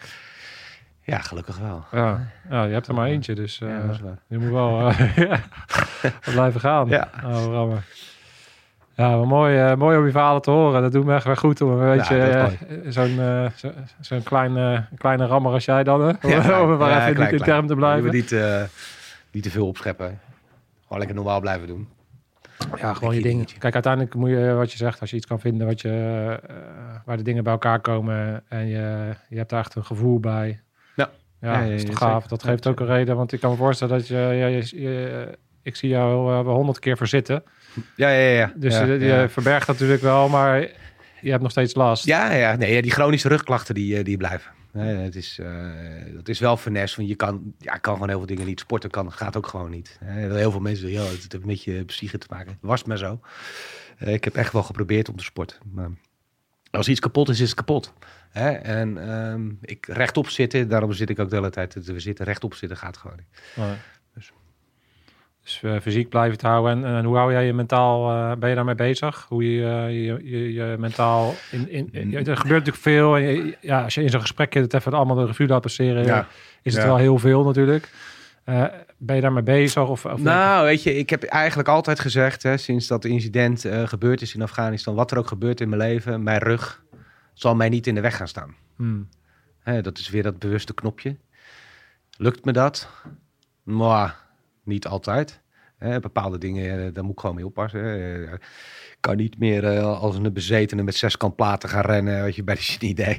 Weet je, dat, dat gaat gewoon niet meer. Hè. Stoeien met de kids eh, is ook gewoon lastig. De ene keer kan het wel, de andere keer kan het niet. Eh, zwaar omhangen in de jungle, nou, daar hoef ik echt niet aan te beginnen. Maar goed, daar heb ik wel mensen voorbij me die, die vele malen sterker zijn dan ik. Dus die kunnen wel een tasje extra dragen. Nee, weet je, dat, dingen gaan gewoon niet meer. Hè, en, eh, ik kan daar Maar dat is fysiek. Ik, heb ik vraag mentaal... Ja, maar goed, als je dat knopje zo om kan zetten, hè, dat, je, dat je er niet aan toegeeft. ehm, ja, dan, dan red je het wel. Ja. En natuurlijk is het niet eh, allemaal perfect in mijn leven, laten we dat voorop stellen. Hè. En natuurlijk heb ik ook wel echt wel mijn, dingetjes. Maar eh, nogmaals, eh, gewoon voorwaarts blijven gaan. Dat, Ja, blijven rammen. dat dus. Bedankt eh, dat je je verhaal hier wilde delen. Ik vond, Ja, het, graag gedaan. ik vond het heel bijzonder om je verhaal te horen. En ja, nogmaals, weet je, ik, voor mij is het gewoon belangrijk eh, ook om dat podium te geven. Omdat ehm, ik ben geen journalist. Eh, het interesseert me allemaal niet. Ik, ken, ik jouw verhaal ook helemaal niet. Maar ik vind het gewoon belangrijk om gewoon jou over te spreken. Ja. En, en, en te horen hoe het met je gaat en eh, welke dingen je hebt meegemaakt. Ik vind het ook belangrijk dat mensen horen wat er allemaal gebeurt achter, achter, achter die eh, krantenknippels die mensen lezen. Ja, doe eens even een keer je onderzoek. Kijk eens eventjes een beetje wat er dan gebeurt en wat, wat er mensen erachter schuil gaan en wat er voor verhalen erachter schuil gaan. En, Ja. ehm, ja, dat, dat vond ik mooi. Om, eh, Nou, het is ook wel eens mooi om het, horen. om het hele verhaal te vertellen. Hè. Kijk, Ja. Vaak, eh, ik ben natuurlijk best wel in de media geweest. Eventjes eh, Het- twee minuten bij Jinek even je verhaal doen is toch Ja, anders? weet je, maar dan is het of het handgranaatincident geweest, of een stukje. En nu kan je gewoon eens het hele verhaal van A tot Z, kan je dat eens Ja. Dat is op zich gewoon eens mooi om te doen. Ja. En als je dat dan zo zit te vertellen, dan denk je echt wel, fuck. Ja. Dus, hè, sommige kijkers zullen denken, die gozer is... eh, Maar ja, weet je, het is... eh Dat hoort er ook een beetje bij. Ik ja, ben- ik denk het wel. Ik weet nog dat ik ook een keer eh, dat ik in scheiding lag en dan zit je bij zo'n therapeut en dan zo'n ding en dan dat die vrouw dat ook allemaal aan te horen zo. Ja, ja, er gebeurt wel veel hè het leven. Ja, ja. Ja, nou ja. En dat is wel een mooie wat je zegt. Want ik, ik, ik zat bij een psycholoog ook destijds, ehm, toen dat gebeurd was met Rory. En toen zei ik ook van, ja, wat de fuck man, het, het- waarom overkomt mij dit nou weer? En toen zei ze moment van, ja, maar luister, je hebt nu helemaal geen ICT'ers als vrienden. En toen dacht ik, huh, Huh. ja, dat is een mooie uitspraak. Het is ook zo. Hè? En, eh, Wat je bent trek je aan. En je zoekt, Dat. het, je zoekt het ook op. En je zoekt ook geen excuses. Dat, dat vind ik ook mooi. Ik bedoel, je, je accepteert ook gewoon de, dingen die je overkomen. Ja, Ja, ja. ja, daar zit ook gewoon een stukje. Dat is dat knopje dat je op een gegeven moment ja, denkt, ja, ja, ja. weet je. Ja.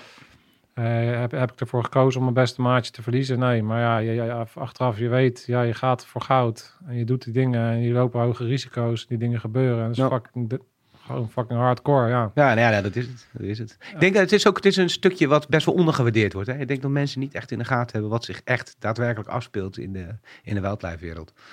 Sommige landen, ja, het is gewoon oorlog, hè? Serieus, serious business. Ja.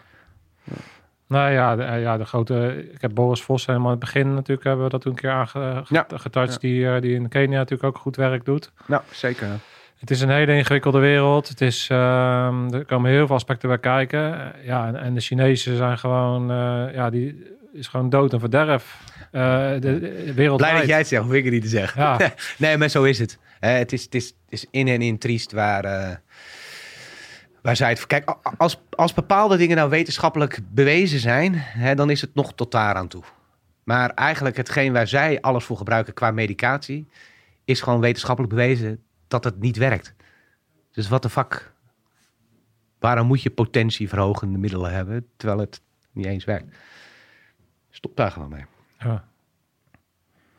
Ja, nou ja, ik ben. eh, en, en dan in die oorlog heb je dus eh, rammers nodig eh, die eh, daar een werk gaan doen. Dus ik, eh, ja, ik hoop dat je hem nog mooie avonturen gaat hebben. Ja, dat je, en dat we je over een paar jaar levend zien. En dat, we, dat je mooie dingen opzet en dat je bijdraagt. eh, Zeker. Bijna Nee, dat gaat. gebeuren. Dat zeker gebeuren. dus top man. Thanks, nou, Rammer.